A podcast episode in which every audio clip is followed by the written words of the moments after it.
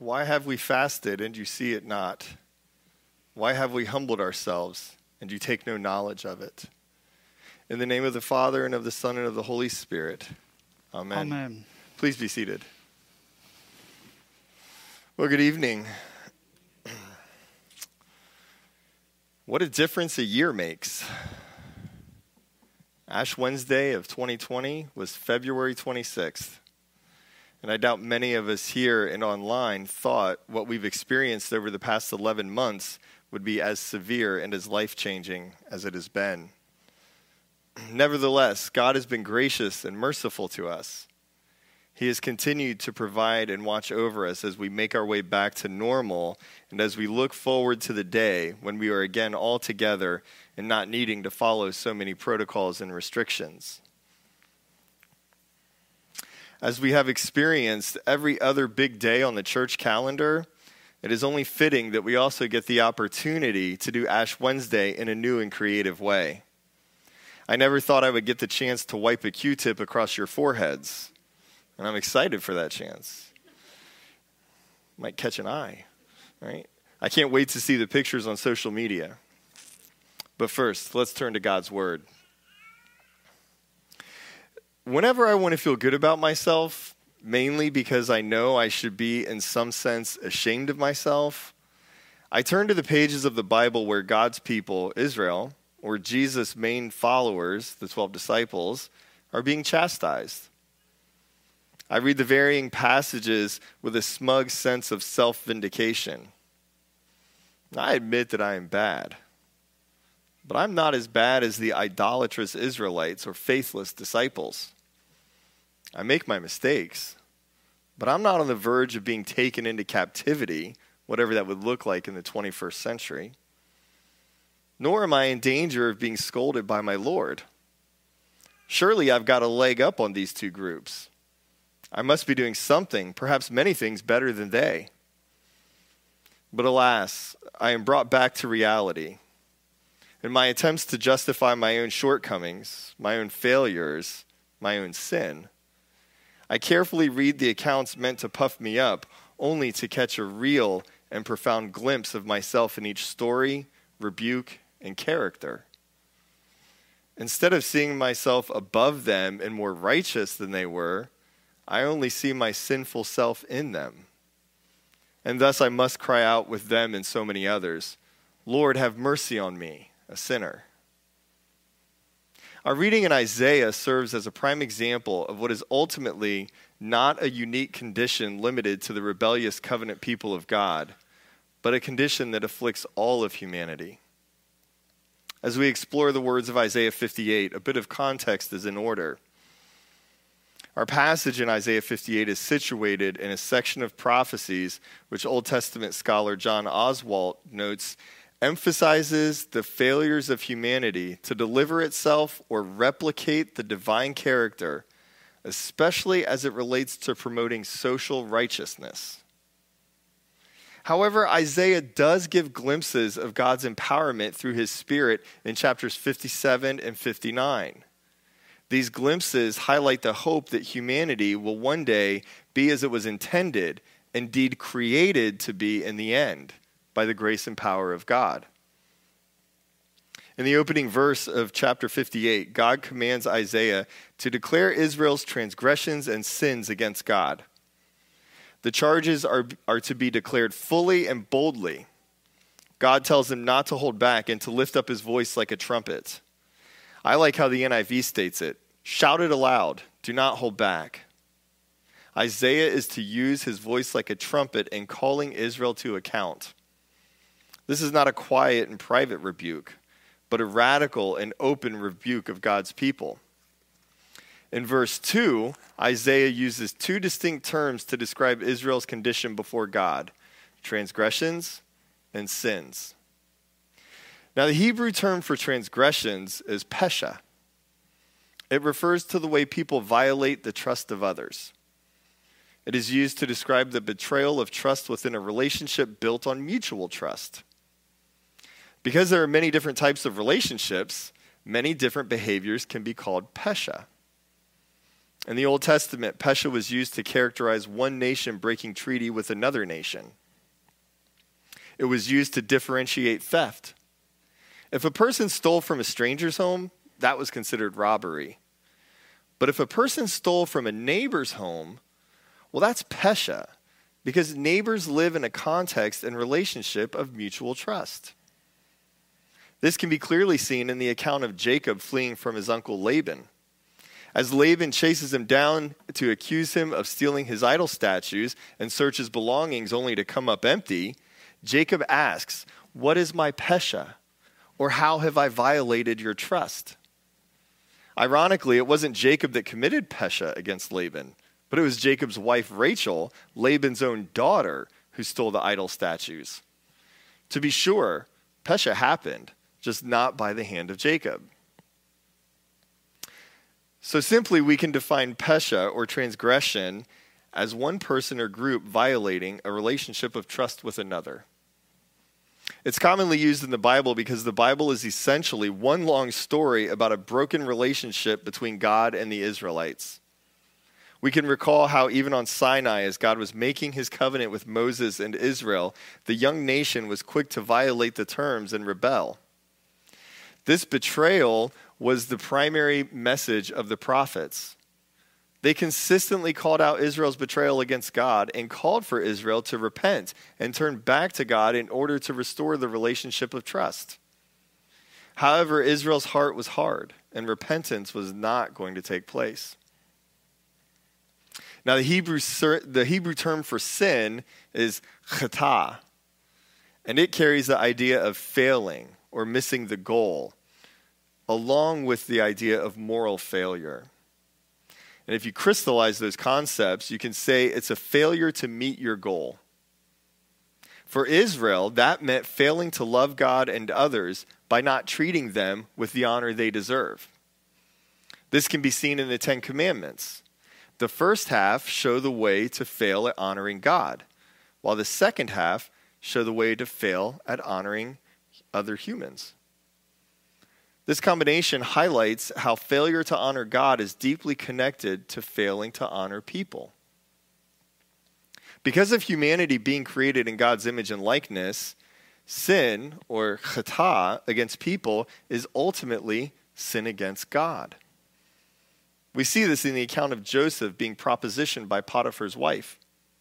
When she tries to entice him, he replies, With me in charge, my master does not concern himself with anything in the house. Everything he owns, he has entrusted to my care. No one is greater in his house than I am. My master has withheld nothing from me except you, because you are his wife. How then could I do such a wicked thing and sin against God? Joseph rightly saw his offense against Potiphar more as an offense against God. Personally, I tend to view sin as a failure to be truly human, a corruption of humanity, if you prefer. Sin at its core is a failure is a failure of humanity to be fully human as God created us to be in the beginning. What we often see in the Bible is the irony that the very people who, who were experiencing this condition of sin did not think they were failing at anything. If they had been asked about their relationship with God in contemporary terms, they would have said, I'm all good. They had deceived themselves into defending their bad decisions as good ones.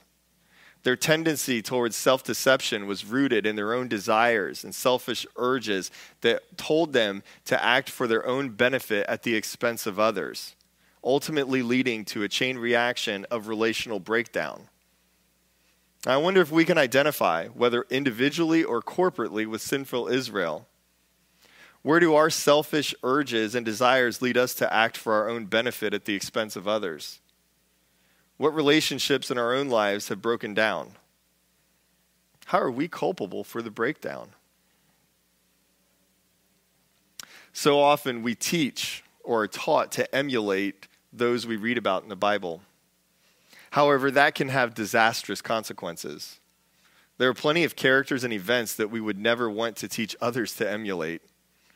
Rather than always looking towards imitation of biblical characters, we should seek to see ourselves in them. more might be gained by recognizing the cyclical nature of humanity and its proclivity towards self destruction than by trying to figure out which giants in our life we are to slay.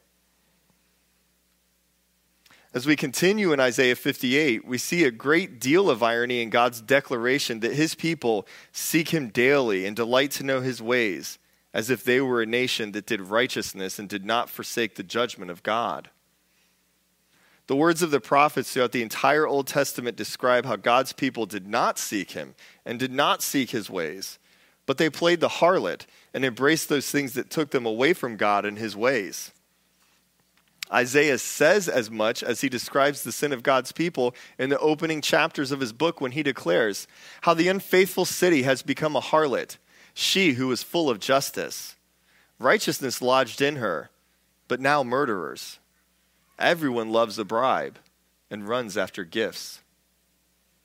They do not bring justice to the fatherless, and the widow's cause does not come to them. It's important to note that the unfaithfulness re- referenced here is specified as social abuse, exploitation, and violence against one's neighbor. All of these violating God's moral order for the community of his people. And yet again, I wonder if we can identify with these words in our own context today. Where are acts of social abuse, exploitation, and violence against our neighbors taking place? How do we participate in systems that continue to keep people oppressed and on the margins? Are we truly on the side of justice and freedom when we turn a deaf ear to so many crying out for justice and equality? Now, if Isaiah's words in his opening chapter weren't enough to warrant judgment, he brings more against Israel. In chapter 57, just before our reading, he declares how they offered their worship to the pagan gods of foreign nations. He says, You burn with lust among the oaks and under every spreading tree. You sacrifice your children in the ravines and under the overhanging crags. The idols among the smooth stones of the ravines are your portion. They, they are your lot. Yes, to them you have poured out drink offerings and offered grain offerings. You have made your bed on a high and lofty hill. There you went up to offer your sacrifices. This gives us a clear picture of just how far God's people had fallen. The worship that they were, that they were to offer only to Yahweh, they offered to pagan gods, even offering their children as sacrifices to these gods. And yet they thought they were still in good standing with Yahweh. Through his covenant, God gave himself to Israel as a husband gives himself to his wife. But Israel would not do the same. Instead, Israel was unfaithful to God. Israel rejected God and his commands on how to treat others. And Israel rejected God's commands on how to worship him and him alone. This is the backdrop for Isaiah's words and even Jesus' words in our gospel reading about true and false worship. And the response by God's people is telling. Why have we fasted and you see it not? Why have we humbled ourselves and you take no knowledge of it? God's people were so blinded by their sinful ways. They seriously thought that keeping the mere outward form of worship would keep their relationship and covenant with God intact. Of course, we know, and they knew, God has always been more focused on the condition of one's heart than in the keeping of feasts and the offering of incense. Earlier in chapter 29, Isaiah declares, these people come near to me with their mouth and honor me with their lips, but their hearts are far from me. Their worship of me is made up only of rules taught by men. It's not surprising that Jesus quoted this very passage in describing the condition of the hearts of the Pharisees and scribes in Matthew 15.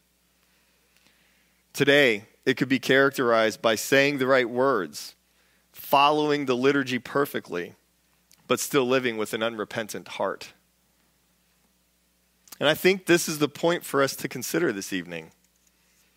How are we giving God our hearts and not lip service? Now, I have no doubt that we are all keeping ourselves from sacrificing our children in the fires built for pagan gods. I don't see us as having the same external issues as ancient Israel. But I know we still struggle with the issue of the heart. We still struggle with turning a blind eye to the suffering of others as long as we continue to keep our bank accounts and our retirement accounts growing. We strive for the protection of those who fit our idea of worthy and upright while leaving those on the margins right where they are. We weep when one of our own is left behind and wounded, but shed not a tear when those people get what's coming to them. And what of our Lord's words to us in the gospel? Beware of practicing your righteousness before other people in order to be seen by them, for then you will have no reward when you're with your Father who is in heaven. Jesus warns us of the same dangers of true and false worship that Isaiah speaks of. Jesus teaches us that our worship and acts of righteousness are only as acceptable as they are authentic, coming from a heart yearning for repentance and restoration, and not from a heart full of pride and self deception. It's not only the outward form that is of value, it is more the inward disposition of the heart that is of value in God's economy. So, for this evening, as we begin Lent, as we take the next 40 days, how can we align our hearts during Lent to work towards reaching the other? How can we pursue justice for those who are oppressed and exploited, even if it means going outside of our comfort zone? If it means reaching out to those that don't look like us, that don't sound like us, that don't smell like us, those who aren't worthy, those who aren't upright. How can we give ourselves over to God during this time and make space for Him to speak to us and how we can participate in All Saints' vision to reach the nations that have been brought to our door? Where is God calling us to give more of our time, talent, and treasure to His mission? For in doing so, our light shall break forth as the dawn. We shall call on the Lord, and He will answer. And we shall be like a watered garden, like a spring of water whose waters do not fail. In the name of the Father, and of the Son, and of the Holy Spirit. Amen.